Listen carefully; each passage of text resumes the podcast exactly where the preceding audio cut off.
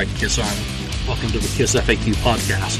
Thank you for giving us your time today and letting us into your head. I hope we don't do any damage. This is a Kiss related podcast by the board for the board. We hope that you enjoy.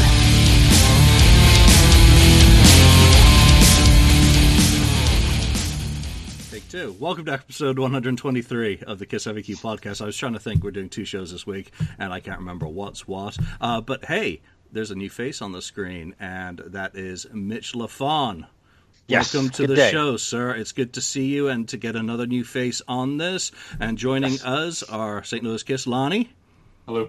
and the voice of reason 69th blizzard ken gentlemen it's always an honor to be in your presence too so um, hey mitch you know it's great to get you on this show uh, why don't you just tell everyone we do always do an intro for people that you get to tell us your uh, what got you into kiss your favorite album and your favorite guy so monologue time Monologue time. Well, you know, very simply, back in the day when it was vinyl, and you know, my brother was around. He uh, he would leave these Kiss records lying on the on the ground by the record player, and I had been listening to Beethoven's Fifth, and I had been listening to ABBA.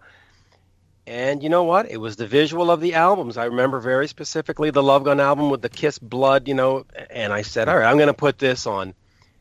and that was it. I mean, I was hooked. And then after that, you know, once my brother stopped with all the Kiss stuff, I went on and bought the Dynasty album and the, the solo albums, and then and then I interviewed Gene for the Unmasked album. I mean, it was it was that sort of quick from zero to, to sixty in, in, in about three years, and uh, it was just great times. And so here I am all these years later. Favorite album, you know, I always I, I bring it down to these three. I always say I love the first one, Kiss Kiss, because when you look at it and you look at the songs, forget production, forget this, forget just look at the songs that they're still playing in the set list. A lot of them are those songs. They're that good that they've held a test of time. Uh, then Creatures of the Night. You know, there was that period where there was confusion and Peter left and this and that, and then they came back with this Creatures of the Night album. Drum sound was phenomenal. The visual of the car uh, of the artwork was phenomenal and the songs were great. So you know maybe in 2017 when you look back and you say well this album that album but when you're living it in the context and in the moment it just had that effect of oh my god we're living through the knack and we're living through blondie and we're living through all these things and here's kiss. Oh riding back to the to, to, to the forefront and then uh, same thing. I would have to go with Revenge. So those are my three ones, and and I'll tell you why Revenge. And I was thinking about this just the other day. You, know, we had the cavalcade of guitarists in the '80s. You know, we went from from Vinny. You know, from well, actually we went from Ace to Vinny to Mark to Bruce, and you kept thinking, well, where where's the next guy going to come from? And, and of course, you know, Crazy Nights was Kiss trying to be Bon Jovi, and and and, and you know, and then they came back and they became Kiss again and Bruce became the guitarist for for many years, rightly or wrongly. He was just the guy that wasn't Ace. Oh, he's not Ace. Oh, he's not Ace. He's the new guy. But then on, on Revenge, he became Bruce, the guitarist for Kiss. At least that's how I see it. And so those those are the three that have that impact on me. You can debate all you want whether they're the best album or not the best album, but those are the ones that contextually living it at 18, 19, or 12 or whatever, they go ah. You know, it's like oh, Bon Jovi, Bon Jovi, Def Leppard. Oh, Kiss is back. You know, and, and same thing. It's like the Knack and oh, Blondie, Blondie. Oh, oh, oh, Kiss is back. And so they had those moments where they sort of went, yoo-hoo, we haven't disappeared. And so those those would be my three. You know, and, and which is the favorite? I, I don't know. I mean, my favorite when I was under twelve would have been Kiss Kiss. the favorite after 12 would have been, you know, just because they all had a marking moment in the evolution of what I was doing, what they were doing, uh, how they were redefining themselves from, you know, from being on the forefront to chasing singles. Kiss Kiss is them on the forefront. Creatures of the Night is them saying, hey, we're not going to do this disco stuff anymore. And Revenge is saying, okay, forget it. We're not Bon Jovi. We get it. So let's just be Kiss again. And so those are the ones that really are like, okay, So I'm ju- with you. just so you know that there's someone on the Kiss FAQ message board right now who's saying that your opinion of your favorite albums are wrong. So let's Sucks. just let's just get that out of the way. You're wrong. Who, Well, of course. who's your favorite guy? I mean, who is that one person who you think Kiss and your heart your head's going to tell you one answer probably, your heart's going to tell you the other. Who's that guy who who kind of defines Kiss for you that you you just He, he's well, your guy. You, you know, you just said head and heart. The head says it's Paul Stanley. No Paul Stanley, no Kiss because he he was in the 1980s. Gene took a vacation. No Paul Stanley. There's no Kiss in 2017. We know that. Uh, the heart says Ace Frehley. I just you know there's just something about that lovable. What's the word? I, I don't want to call him a doofus because he's not a doofus, but you know he's just this lovable character who's just plays the guitar like nobody else and you know, should he be in the band? Shouldn't he? Not? Whatever. He, he's Ace, and, you got to love Ace, and that's it. You know, so so the heart says Ace. The head, of course, is Paul. I mean, Paul, no Paul, no Kiss. Yep. And you know, period. End of story. Um, but uh, Ace, Ace for me, and that that's no disrespect to Bruce, no disrespect to Vinny, no disrespect to um, to Tommy. Tommy's doing a great job. I have nothing against Tommy, nothing against Tommy wearing the makeup as he's wearing it but Ace is Ace is the get. You know, Ace is yeah. my guy. It's it's totally not a, tr- a trick question. It's just you know every, well, every, everyone's got these answers. You know, people have said Vinny, people have said Tommy as well, and you know what? It doesn't matter because it's all Kiss. There is it's true. There is, you know, it, it, you're not you're not winning an award for selecting which color Kool Aid you want. You know, if it is Kool Aid, except for one of the guys after after the fact. So it you know it ultimately doesn't matter. So just before we get into today's topic, what are you doing at the moment? Because uh, you were on a podcast. You've been doing your own thing, one on one. You've been on one on one on your own for quite a while, and I think you hooked up with Sirius. Um, no, um, podcast one. Podcast actually. one. So uh, yes, I was doing one on one with Mitch Lafon, interviewing all the different rock stars. You know, from Alice Cooper to David Coverdale to all these guys, and uh, Chris Jericho, the wrestler emailed me probably back in February and said, uh, "Hey, I've been listening to your show and I need a rock show on my the Jericho Network on Podcast One. You know, who do I contact to, to see if you'd be available?" And I said, "Well, I'm a one man show. I, am it." And uh, so I agreed to go over to the Podcast One network with, with Chris Jericho on the Jericho Network. So I've got Rock Talk with Mitch Lafon. And you know, it, it it is a perfectly logical move. Uh, I still do the the interviews. I still, you know, I, have just had on Deep Purple. I just had guys on from Derek and the Dominos, uh, Dead Daisy, John Corabi, Bruce Kulick, and I'm on a platform that is as significant right now as Sirius XM. I mean, there's a, you know, it's got Dr. Drew, it's got Andrew, uh, Adam Carolla, it's got um, uh, Joe Rogan. I mean, it's got all these all these big names. You know, Richard Marx you know, Eddie Trunk is on there, Chris Jericho is on there, and then at, right at the bottom there, Mitch Lafon. Rock Talk with Mitch Lafon. So, so no, it, it's great and it's it's great fun, and I'm very much looking forward to expanding uh, the business, I guess, for the lack of a better word. You know, get bigger, bigger and bigger guests. I mean, I just had a request in for Alice Cooper today, so let's hope that comes through. Well, well, congratulations on that and moving up. You've you've gone from Kiss opening and not even being on the bill in uh, right. New Year's Eve 73, 74, you know, to to doing something bigger and better. So, you know, power yeah. power to you for moving that up the up the ladder. So, yep. thank you. Lonnie, Lonnie's having to be quiet over there for, for a few minutes. This is unusual. You know, so uh, let's not dominate. Try not to interrupt let's jump straight into today's topic, which is celebrating the 25th anniversary of Revenge. And, yep. you know, I've been, you know, somewhat unkind to this album in the past.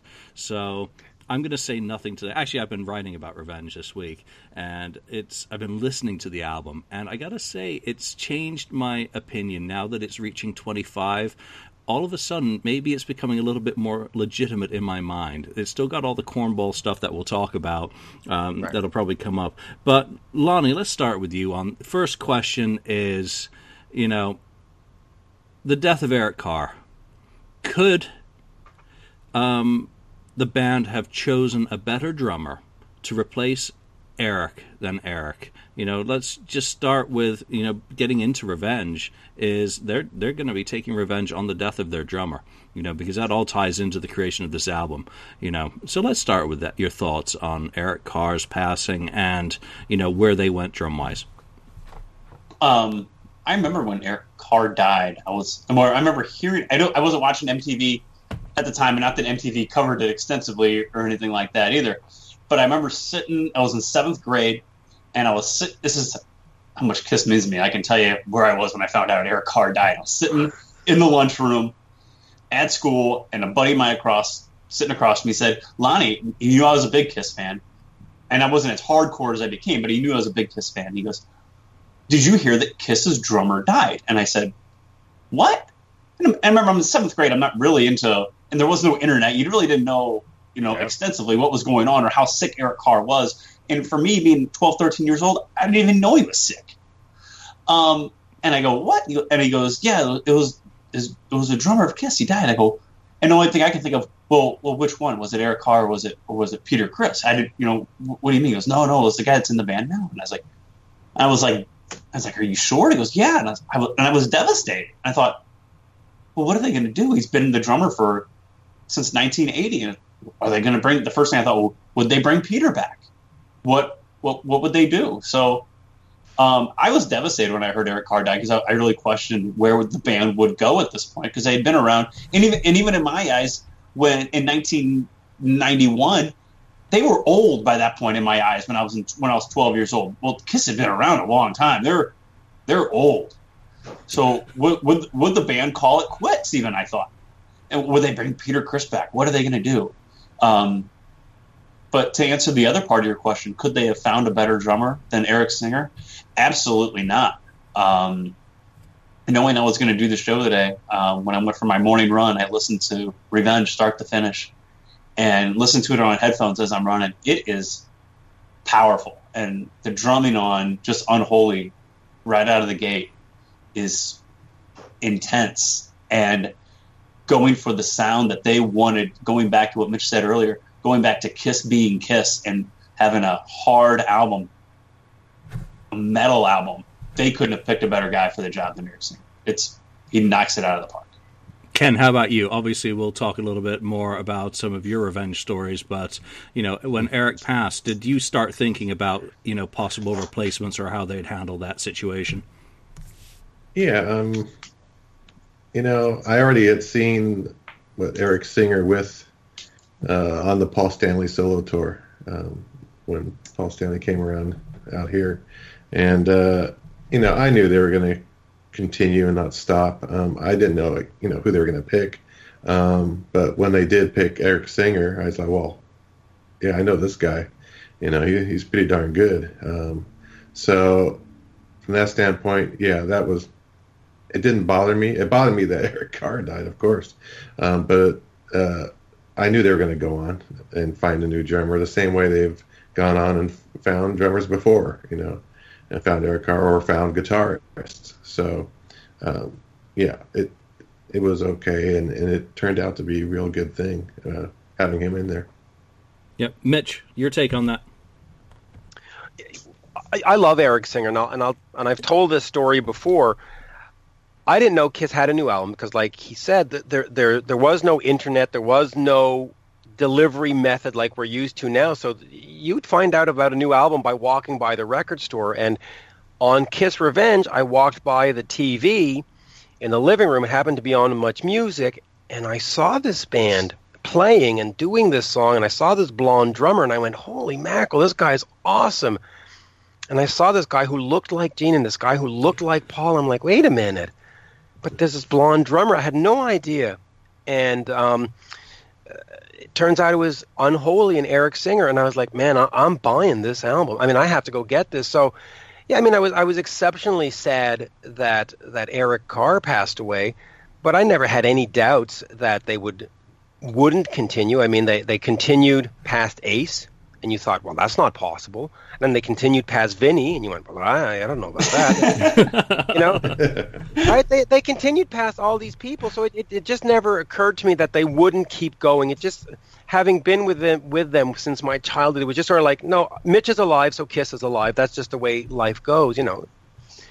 And so, no, when I heard that video, I had no idea that there was an album coming. I had no idea that they had anything and you, I just saw it and I went, yeah, that's it. And you know, I would say he's my favorite Kiss drummer ever. I just I just like the fact that he can do the '70s stuff and make it sound right. He can do the '80s stuff and make it sound right, and his own stuff is just monstrous, right? So, no, Eric Singer is perfect. Without without a doubt, you know, I, I don't even remember how I found. Actually, I was watching MTV. I was living in. I was at Penn State, um, in uh, Pennsylvania, of all places, and uh, I remember the news coming on, and you know, I was sh- absolutely shocked. And then Freddie died, and that overshadowed everything as well because you know I was pretty big into Queen at the time.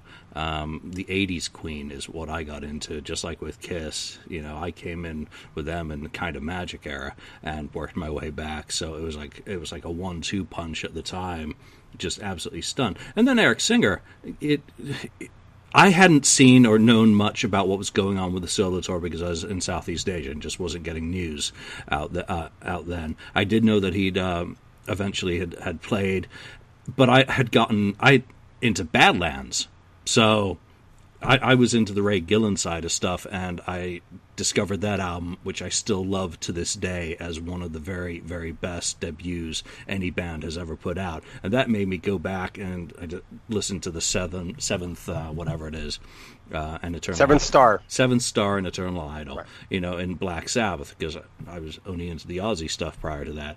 So I knew a bit about Eric Singer, but I thought he was absolutely monstrous. A very good young drummer. Not that young, but young enough.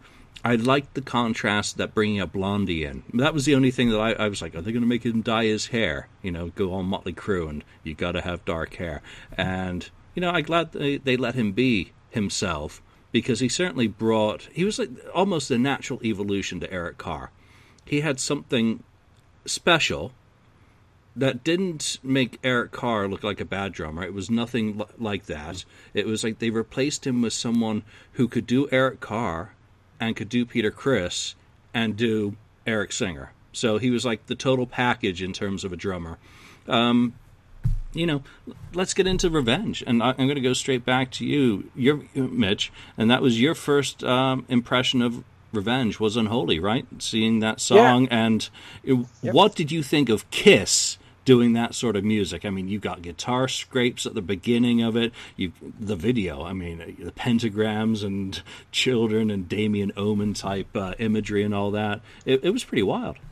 Oh, it was very wild. And, you know, here you had Kiss that had just come off of Crazy Nights and Reason to Live, and then Hot in the Shade, and you know, Fluffy Fluffy, and Read My Body. And you were just expecting them to keep going down that path of you know, were were Bon Jovi light, and they came out and it was just it was glorious. I mean, it was a recapturing of of their spirit. It, it had that sort of New York street cred.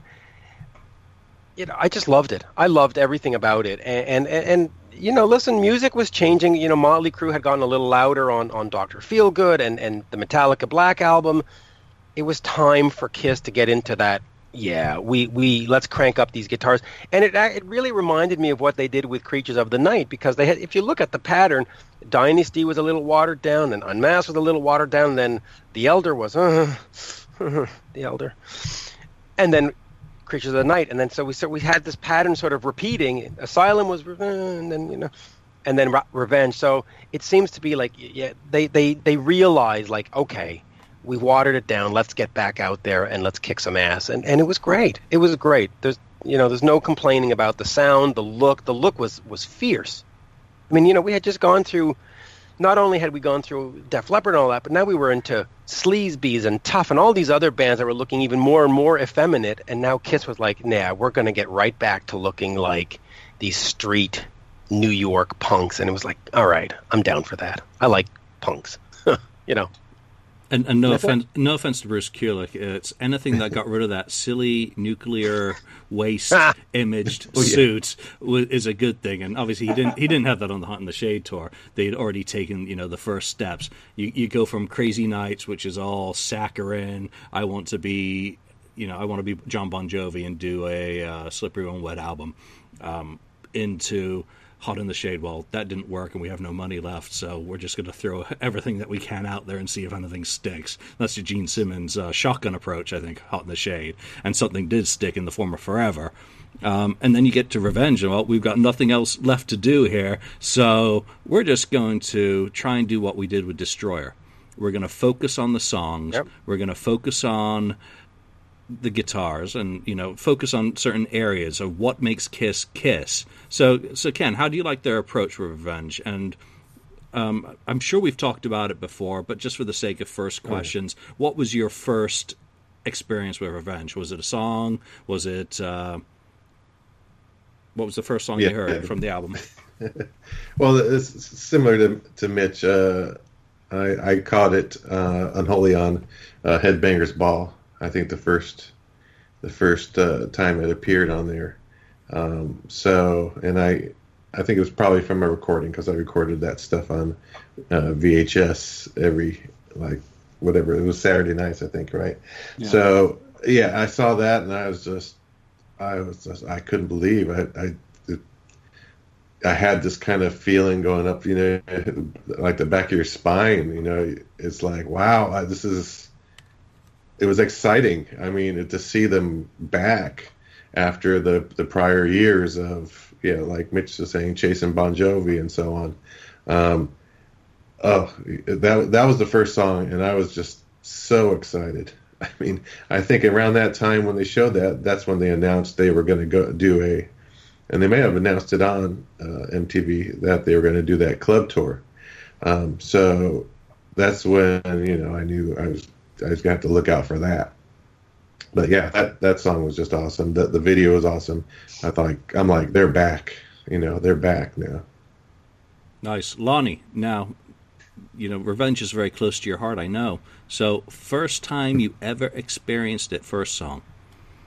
Um, Ken and I were watching the same thing. I saw it on Headbangers Ball. I saw um, Unholy, and what struck me is that the the music had changed so much from what they had been been putting out.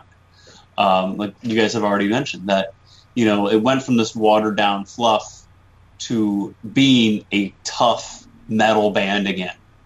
And not only was the music tough and the music better, but they looked Kiss looked tough and looked it looked and looked cool to me as a 12 year old kid. You know, they, they were dressed in black, they were dressed in leather. Um, they they looked mean. They looked how you would think Kiss is supposed to look without the makeup for the first time ever. Mm-hmm. And you mentioned like the pentagrams and and demonic symbols and and unholy. Um, it didn't help my mom's thought that Kiss was satanic when she saw that with me watching that. So, but you know that as a kid though that makes you like him even more if your parents hate him so it was even better that my mom hated the video because that just made me gravitate to it even more and just wait for it to come on again and made me want to go out to the record store and, and get the cd um, but no my first impression was unholy and it it blew me away because it, it if you would have told me at the time that oh Kiss's new video and I didn't know if Kiss's new video was going to debut or something, I just watched it that's what I did on Saturday nights because I didn't have to get up early to go to school the next day. But if you would have told me that Kiss's new video was going to debut that night, I don't, I, I, I wouldn't have. As 12 years old, I wouldn't have dreamed that that's what it would have looked like or what it would have sounded like, and it, it mm-hmm. just blew me away, and it, it just captured me and upped my levelness of, of a Kiss fan immensely. Yeah, it would have been yeah. very different at that point stylistically. I didn't get to see it until it came out on video because uh, I I just did not no. see that. I saw them in magazines um, around the time that the album was coming out, so probably Kerrang and Raw or Rip or whatever all these were. And my first impression was they're trying to be Motley Crue. Motley Crue, I think, Feel Good had come out in uh, what eighty nine, and. And they had gone the same kind of transformation. They girls, girls, girls. They'd been kind of uh, pretty leather, for want of a better phrase. And then, you know, they toughened it up more in the feel good. And Gene, though, I always thought he finally looks good. For the first time out of makeup, Gene had finally found a look and a wig that worked for him. So I don't know if it was real hair, it doesn't matter. But he looked good. Paul always looks good. And, you know, Bruce finally looked like a heavy metal guitar player. I thought he looked good, you know, in '84, um, but you know he was back to that. He, you know, the suit jacket was gone, and they they just looked good as a band. But I was cynical as an 18 year old. I'm like, oh, they're just trying to be you know, edgy again, you know, and same with the music on there. So, you know, it, it's never been a high end album for me because I was so I was enjoying Nirvana to be honest, and that's all, all we listened to in the house. Uh, the stuff that was getting played on MTV, and it certainly wasn't Kiss at that time or, or when I was watching it. So, um, let's kind of dig in a little bit now. You know, you get this album, you get Unholy, you start hearing I Just Wanna and some of the other songs. Lonnie, what are the real high points on this album for you that you know as we celebrate its 25th anniversary the things that jump out at you right now that you say this is what makes it a great album that's worth celebrating and doing an expanded edition for you know it's it's unholy and we already talked about that. Um, but it's also i just wanna i mean i remember seeing i just wanna on mtv quite a bit that summer of 92 um, it, it, it got more more airplay than most Kiss things on MTV ever have. Um, it, you know, and and again, same thing. You know, the, the play on words and the "I just want a video." My mother hated it. I loved it even more. I told her, "No, no, mom, they're not saying that." You know, if you if you look at the album and the you know, in the, in the lyrics here, it says, I just want to forget you. And my mom begged, you know what? They can write whatever they want in there. I know what they're saying. but, it, but, it, but, you know, it just, but as a kid, though, it just made me love it even more. And Mean, so so that song is is is still great to me, and, and I wish you know, and they haven't played it since the Revenge Tour, which I, which is a fun song.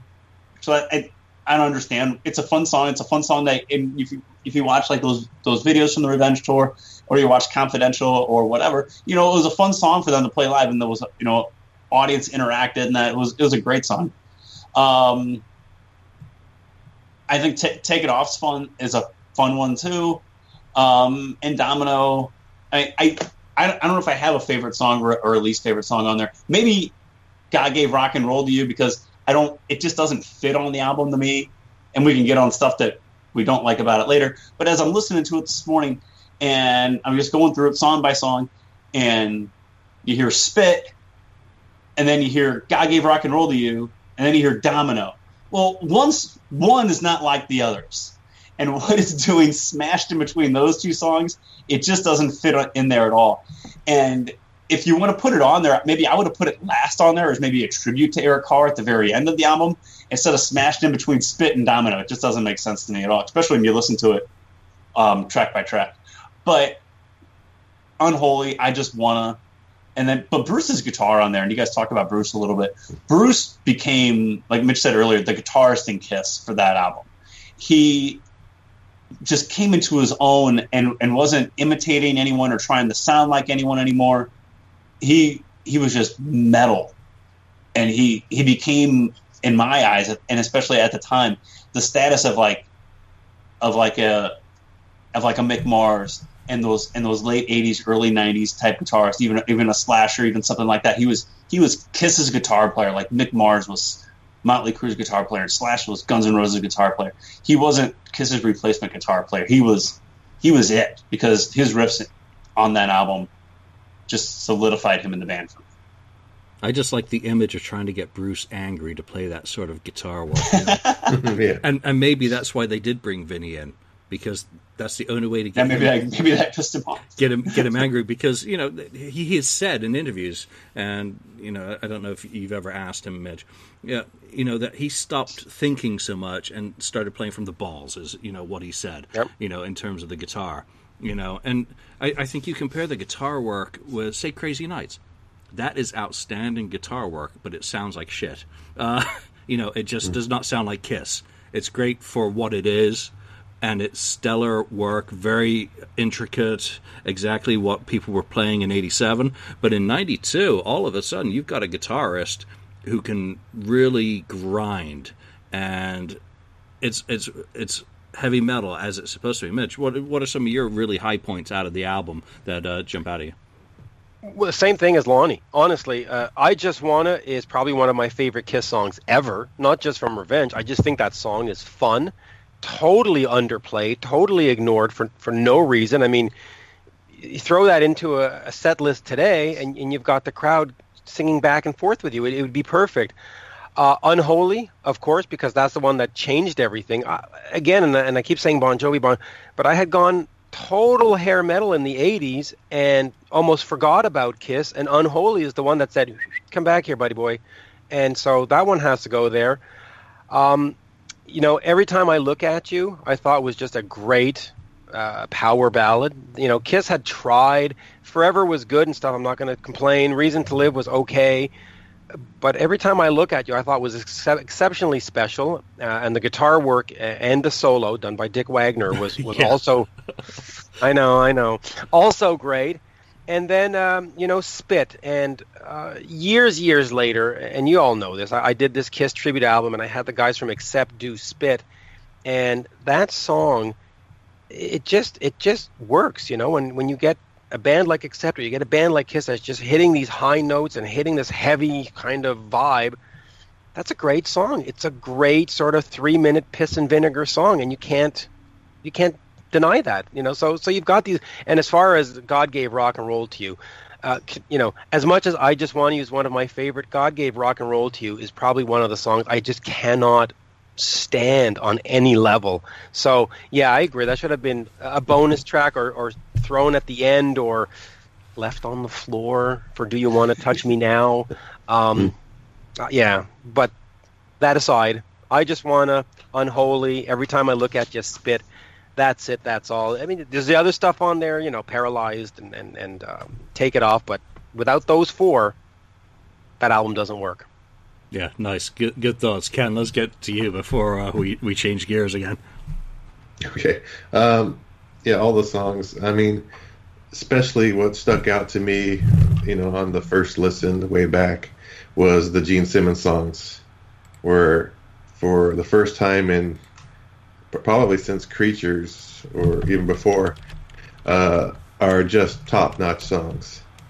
Um, you know, and Unholy, you know, leading off the album was a, a big surprise too on its own uh, because Paul usually was you know reserved for that space on, on every album. Um, but the Gene Simmons songs from Unholy to Domino, uh, Thou Shall Not, which I love, Paralyzed, and I know he co-wrote it, you know, trades off uh, with Paul on Spit, but everything, his mark on that album is is huge, and that's one of the bigger reasons why that album's so good uh, because he was back from those, for instance, Animalized year, uh, that period, um, you know, um, even Hot in the Shade, and it's just, you know, he was gone.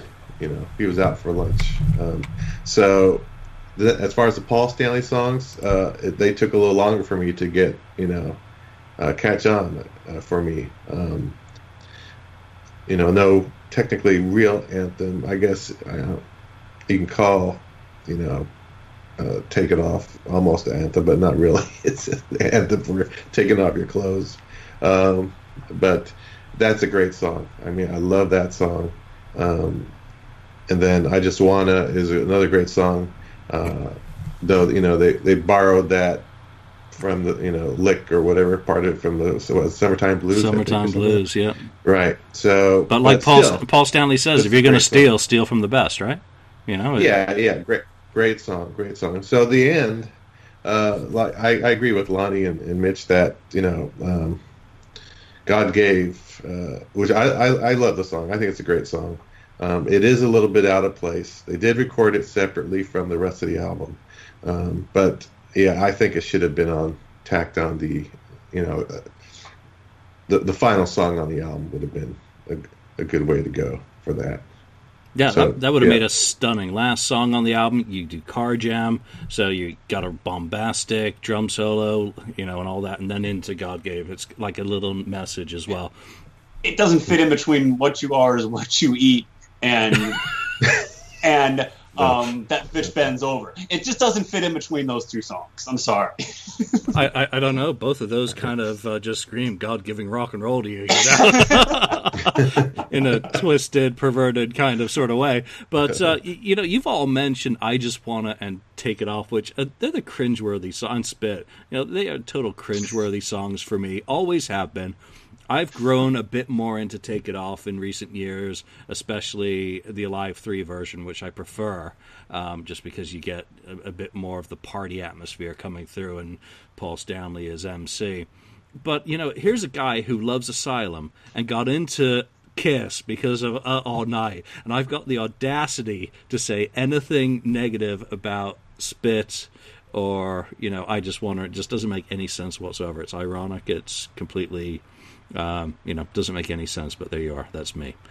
Um, you know, every time I look at you, I think Yes. it's ten times the ballad that Forever was, and it's really a shame that nothing happened for this album. This album stiffed at five hundred thousand, basically, never got past gold. As as late as we have for um, SoundScan figures, you know, March 2012 was when we did uh, when Tim did the interview with uh, Paul Green and got you know 688,000 is all it did in sales. Did I think 350,000 worldwide on top of that. So just about a million does not do justice the amount of effort. Um, I'm going to say Bob Ezrin. This is his shining moment with Kiss because it nails everything in terms of sound. You, obviously, I'm asking the wrong group of people um, because we're Kiss fans. Bob Ezrin, what's his magic in this album that you think he re- what is what he really did for the band to help them produce this, Lonnie? he he did the same thing he did with Destroyers, and he took the songwriting and the, and the musicianship on the album, the musicianship on the album to another level. I'll say that more than anything. Is it just as he took Peter Criss's drumming to a different level on Destroyer, and you know worked Peter's ass off to get it to get it the way he wanted it. Um, look what he did to the sound on on Revenge. I mean, look how drastically different it sounds than anything they had done since Creatures, for that matter.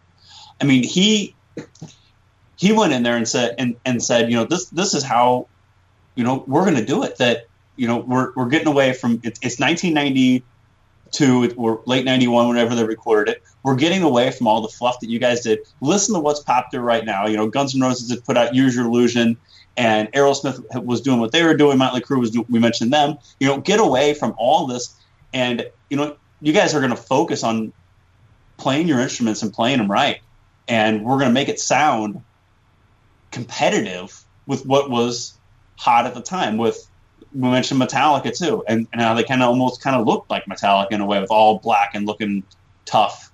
But Ezrin came in and put his stamp on it, in my opinion, and what Ezrin has done he did the same thing he did with Destroyer. He brought the musicianship to another level, and without him, um, you, you you don't get that that crisp sound. And Julian, we've mentioned on the show in the past, maybe you don't like all the songs on there, but there's no denying that the sound on that album is that they they never got that. They've never had maybe since Creatures they haven't had that great of a sound prior, and in my opinion, they've never had a, that good of a sound since. Um, and it's kind of a shame that they haven't had that good of a sound on an album since 1992. But but Ezrin is to thank for that, in my opinion. Ken, what about you? I mean, what did you think about Bob Ezrin coming back to work with the band? Obviously, you and Mitch are both longtime fans who predate us, who had to go through the Elder. Um, you know, Yeah, well, any, any nerves? He wasn't exactly on a hot streak in the late '80s, early '90s, was he? I mean, he was kind of doing meat and potatoes work, working with good good artists. Don't get me wrong, but he wasn't exactly doing anything on the level of The Wall. He wasn't doing Billion Dollar Babies or anything like that. You know, his last you know really great album for me had been Momentary Lapse of Reason that kind of screamed Bob Ezrin his back and and doing magical work. But what did you think when that he was going to be able to do, or you know, kind of not do? Well, the one thing I, I think I, I knew he was going to get them to do is, is, you know, become more focused on the music and on what they're doing and to to really, you know, build the song, ha- have a complete song, not just uh, partial bits like, uh, you know, like they had other times where they're where some songs are not usually. You can tell certain songs are not uh, complete or or uh, fully thought out. You know, um, I think he helps them direct them into a way to uh, you know, complete the song. He may have his ideas of how to stick something in here or there, or say, "Hey, hey, Bruce, you know, give me a, a you know, real nasty guitar lick on this part of the song, or or whatever, or fill and and that sort of thing." I think that's that's the thing that he Bob hears things. I think you know he can visualize it. I guess in his mind, the the music and how he, you know, the whole picture of it. Um, and he helps the band focus and gets them, you know, focused in, in you know, writing and, and and performing on a on a next level up. Um, and uh, I, you know, I was happy that he came back. You know, I didn't know what I was going to get. You know, come on, the elder. It's it's. I I like the elder, um, but it's different. You know, it was w- what they tried to do. They did, and that's what we got. Um, I think it wasn't a bad production. It was just the wrong idea at the wrong time, kind of thing. Uh, um, so Revenge, yes, Bob. I think it was good, and uh, I because I don't know who else they were gonna go with. I I didn't want them to self-produce. I knew that. Yeah, I think Hot in the Shade is a good example. You know, uh, of Vinny Well- Pon- Vini Poncia came into those sessions to help them with the writing, but he had not the same effect that Ezrin had in the songwriting, or, or I guess we, we never know exactly, except we can judge the difference in quality between the Yeah. two albums. So, Mitch, Bob Ezrin, you know, does he finally give you the album that he should have given you in 1981? A hard rock masterpiece, uh, a heavy metal masterpiece. Yeah, he does, and I think what Bob brings is he, he brings control to the to the studio. There there is no yes man with Bob Ezrin in there, and when you're working with Gene and Paul, you might get intimidated if you're some other producer. You might just say, "Oh yes, yes, of course, Paul, that's a great idea." Oh yes, yes, Gene. Bob's not going to go with that. He's going to say yes, and you know he's going to bring respect to that studio. They have respect for him. He has respect for them, and he has control. He goes, "This is what's going to happen. This is how it's going to happen," and you can't get away with, you know, extra guitar solos here or all kinds of weird lyrics there. You you can't get away with a hot in the shade with Bob Ezrin there because he's just not going to put up with that. And that's what he brought to the wall. That's what he brought to Destroyer. That, and even with with this one with Bruce Kulick, he wasn't getting the solo he wanted on every time I look at you. And so, the, you know, and take it off with with Kevin Valentine. He will get what he wants. And he's not because his name's on there, and he cares about his name, and he cares about that. And the other thing that was important at the time, like Ken was saying, is that Bob wasn't really at the top of his game, or maybe it was you that was saying it they sort of both needed each other and they both needed this to be the next destroyer because I think Bob was at like, oh, my production, I'm not getting those A level bands again. And Kiss was like, oh, we're not getting those A level sales again. It was just a perfect storm of the producer needed the band, the band needed the producer, and this was a producer that's not a yes man. He's not going to sit there and go, oh my God, Gene is talking to me. I'm going to do whatever. And that's why we got a good album. That, that, that to me is why we got a good album. So, so do you guys think that Bruce Kulick was put through boot camp by Bob?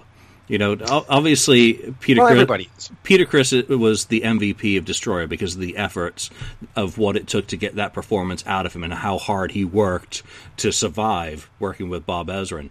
You know, Bruce has a completely different personality type, and obviously being a um, a very professional musician who had worked with everyone under the sun. By the time he gets to 1992, I mean he's done Stevie, he's done Bolton, he's done Don Johnson, he's done Meatloaf. So it, it, there's no questioning his ability, but it, translating it into the hard into the harder edge stuff, I think really gave Bruce a, a paradigm shift in his approach to the guitar.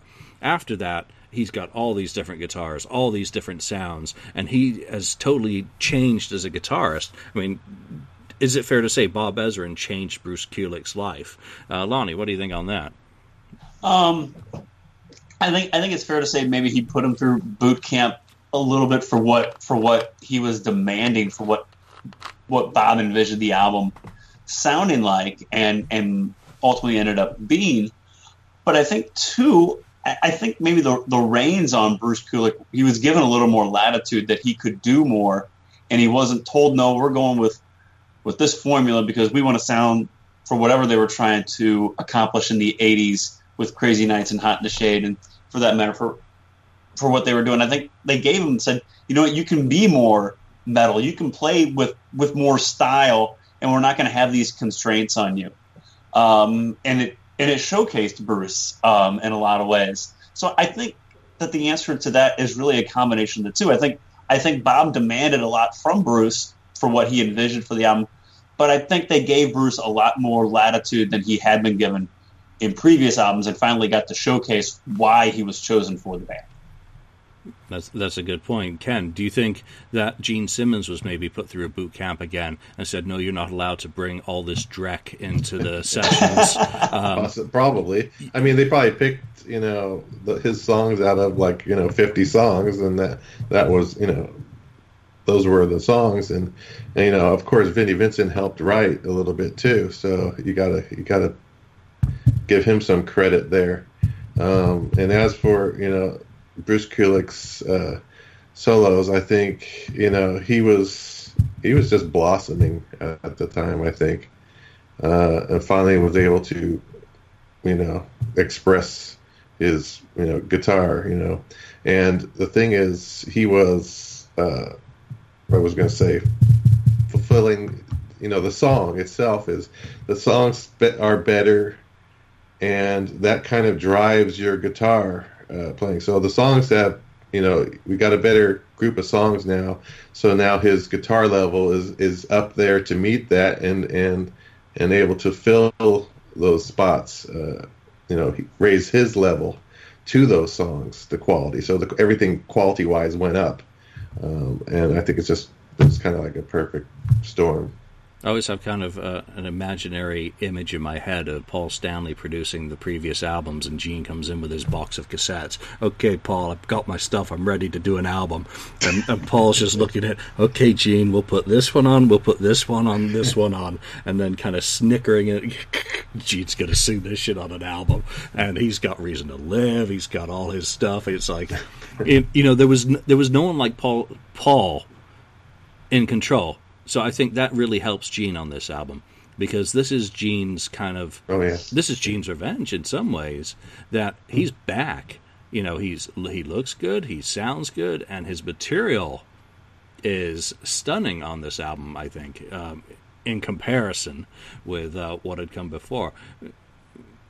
You, so, Mitch, do you think Gene got put through the boot camp of Bob Ezrin saying, and, and, maybe Bob Ezrin saying to Paul Stanley, "No, you're not having Read My Body on this album," you know, stuff like that. right. That they both Listen, need, they needed a filter. Uh, well, I, well, that's it, and and that's what I was trying to say before. It's that respect, and that's what Bob brings to the studio. And on this, I think everybody goes through boot camp. I think Eric Singer goes through it. He's probably saying, "Hey, this can be better." Because Bob likes good. He likes perfection. So Paul probably got put through boot camp. Gene certainly got put through boot camp because they were like looking at the '80s, going, "What was the, these last ten years, dude? We we got to pick up our game."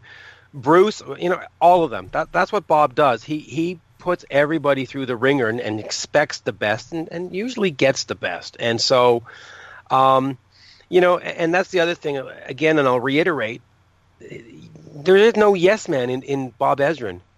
So whatever you brought, if it wasn't top top of the name, you know, top game, top level, he's not just going to go, uh huh, uh huh, put it on the album. He's going to say no. And Kiss needed somebody in the studio that wasn't afraid to say no. And there's nobody else out there, or at that time, like Bob Ezrin to say that to Kiss. Because I think anybody else would have gone, oh my God, I'm working with Kiss. Yeah, yeah. Well, no, Bob doesn't. He's not impressed by that. You know, he's done the wall. He, he's done Billion Dollar Baby. He's not impressed with, oh, it's Gene Simmons sitting next to me. And that's what the band needed. And I think the results speak for themselves, quite frankly. Yeah, I mean, after doing The Elder and the fiasco that followed that with Bob, he wouldn't talk to them, would he? You know, I think that nope. that's been made pretty clear that he was offended by them reaching out to Jack Douglas to possibly do the next album after that, and panicking about the work of uh, that they'd done And then after the Elder, Kiss didn't want to talk to him. You know, he became a convenient scapegoat. And you know, coming coming back, both parties had a lot invested in a, a, having a successful album because they'd had a successful album, but not a successful outcome. In, in Right. that you know they hadn't gone to the next step by having him produce rock and roll over. Uh, Do you, do you think Lonnie? I mean, I mean, uh, there was just so much invested in this that there was no way that they were going to fail. That a revenge album was just you know they're, they're coming off the death of their drummer they've got a new member of the band they're working with bob ezrin again it's like a perfect storm of reasons to succeed Yeah, I, I, I think that success was. re- I think they I think they knew what they were doing was going to be successful. That I mean, maybe not by album sales. You read the album sales earlier, but I think they knew that they at least had a Creatures of the Night quality of album that they were putting out. That it that it like it really was the perfect storm of of you know what Gene's got his head back in the game. Um, you know, he, maybe he's working with Vinny and he's and he's but he's coming up with he's bringing quality into um, the studio, and we're getting quality songs off out of our two main songwriters. Um, our new drummer is is kick ass. Um, Bruce was coming into his own. He was blossoming in Ken's words. Um, but we're giving him some more latitude, and the you had, you know, a great producer. It, it really was the perfect storm for Kiss to put out um, one of their best products that they have, in my opinion. Um, and I guess maybe if, if it had came out a year or two earlier, maybe it would have gotten the album sales or maybe the attention that it deserved, as opposed to coming out in '92 when it did, and music going through through the change from from hard rock into grunge. Um, but as far as if you just listen to the album on its own and forget about album sales or trends in music at the time, I mean, it it really is, you know, the the product is fantastic. And and Kiss talks about it to, to this day, like when they were going to release an album, you know, like when they were releasing Monster. Oh, it's Destroyer and a it's a clash of Destroyer and and Revenge, and which which, whatever say whatever you want. They always compare they always compare things back to Revenge or Creatures or Destroyer. I think in Gene and Paul's mind, it's it's up there in in quality with those other albums that, that we've championed in the past. So yeah, I, I- I I don't think they I think they had all the elements in place for a successful product. Um, and they, you know they, they talk about how you know how much they they love the album, but you don't play anything off the album hardly. So yeah I don't get that. that's, that's a crying shame since this is but the that's 20, another story. Since we're celebrating the 25th anniversary of this album, let's think about an expanded edition and help Universal um, come up with an idea of how to put out a proper ex- expanded edition. If you want to talk music, if you want to talk packaging, Ken, what would you like to see if Universal were to bless us with a ex- extended release that actually meant something for this album?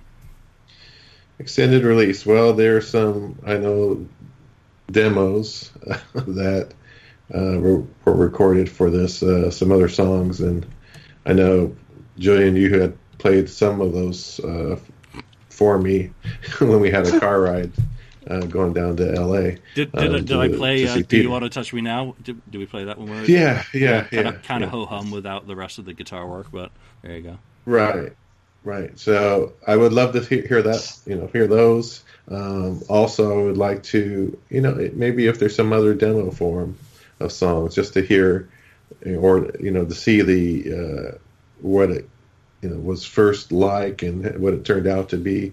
Um, I also would like to see maybe a, a good live, uh, whether it's a video or a live, you know, show um, if they somehow professionally recorded a, a, a good show from the Revenge Tour or from the club.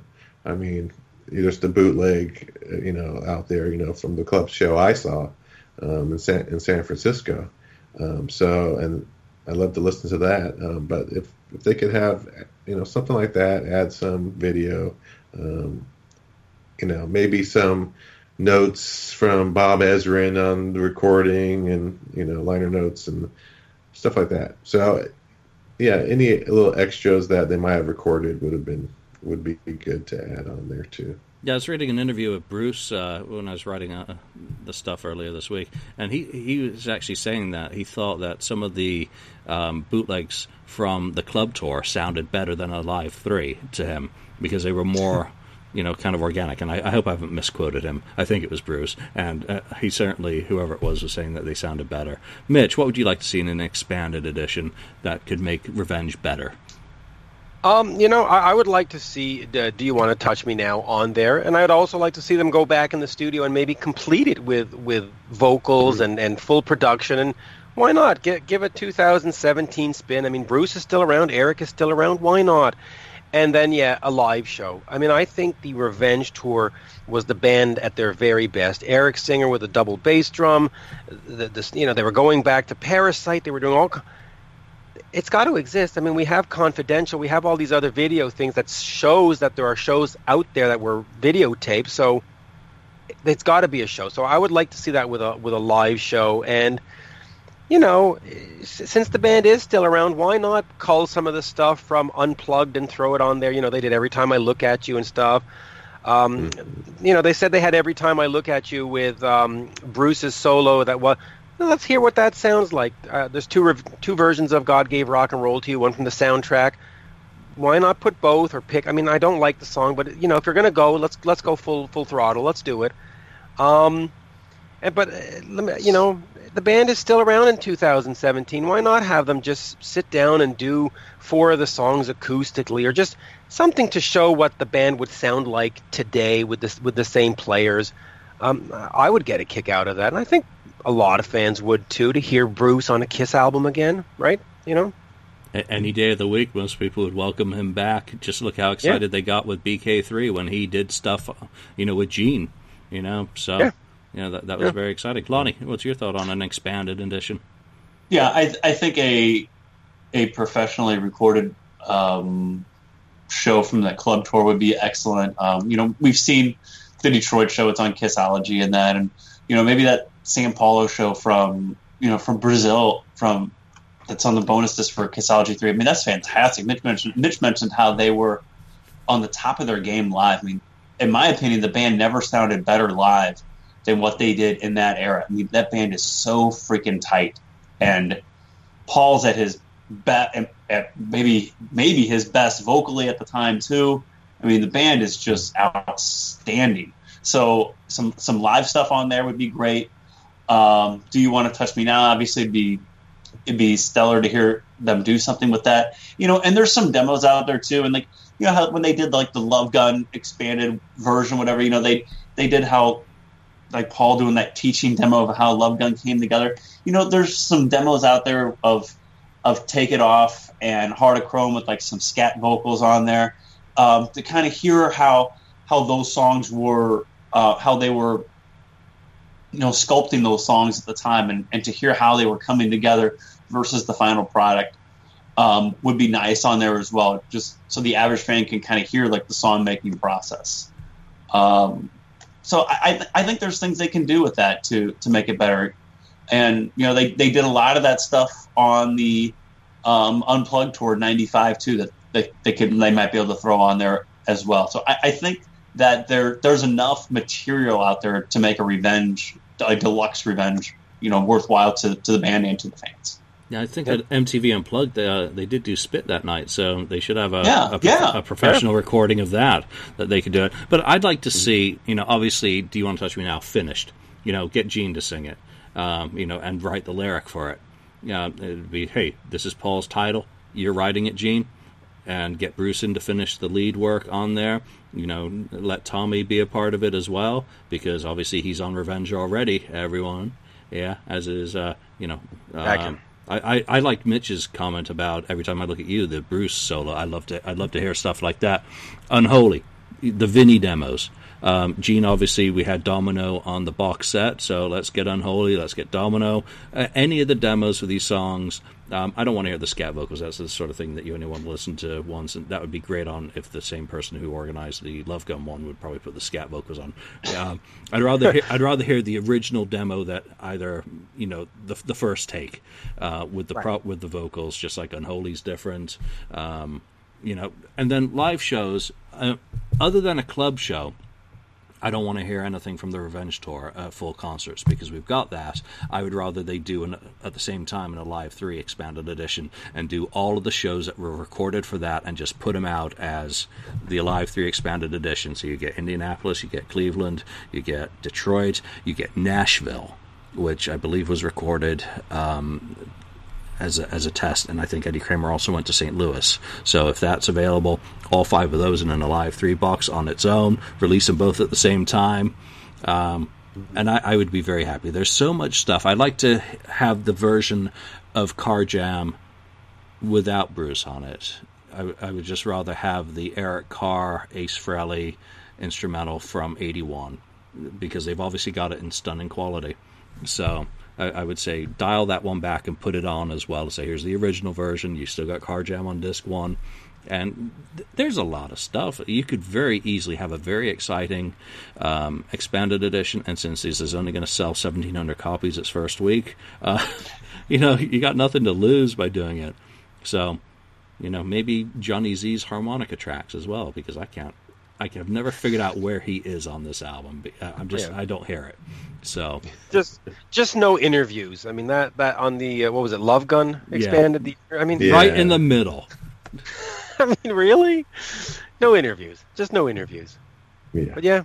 No, I, but you know the, the band is still around. The, the four guys are still here. Why not just do one special 2017 track or 2018 track? You know, just I don't know. The, the, Revenge era was so short, and the Carnival of Souls era was so short. Um, get the four guys to do three songs as a bonus. I mean, come on, why not? It's not going to hurt anybody. Yeah, talking about re-recording, and uh, I'm just going to go completely off topic. I, I was thinking this week with Kiss World, they should have re-recorded "Kissing Time" with updated lyrics for all the countries that they're oh. visiting this year. You know, another missed opportunity for Record Store Day. But there we go. So, Revenge. Any last thoughts, anyone? Or have we been revenged to death and now have to go listen to the album? Mitch? You know, it's just great that 25 years later we, we still care about this album. I think it was a return to form. It, was a revenge for Bob. It was a revenge for Gene. It was a revenge for their career, for their look. Um, you know, it, it was just Kiss re being Kiss, and you, you, regardless of whether you like the songs or not, it it helped set the path for what we are in 2017. They are they weren't the joke in sequins anymore. They were Kiss, and we like Kiss. Yep, we want Kiss. They were back to how they were supposed to be. Last thoughts, Ken. Yeah, I mean, if if you're on the you know fence about ever buying this, I think you you got to go out and buy it because it's it is one of their best of what how twenty or whatever many they have now. Um, it's it's a it's a album that I think stands the test of time, and uh, it, it, sounds great today, um, as it as it did when I first listened to it. So, yeah, if you if you don't have it, I think you should buy it. Absolutely, Lonnie. You know, I, I think it's a shame with how good it is, um, the poor amount of, of album sales that it has. I mean, it, it's it's fantastic. It, it stands it's stands it stands the test of time because it still sounds terrific when I listen to it even today. It just sounds so great.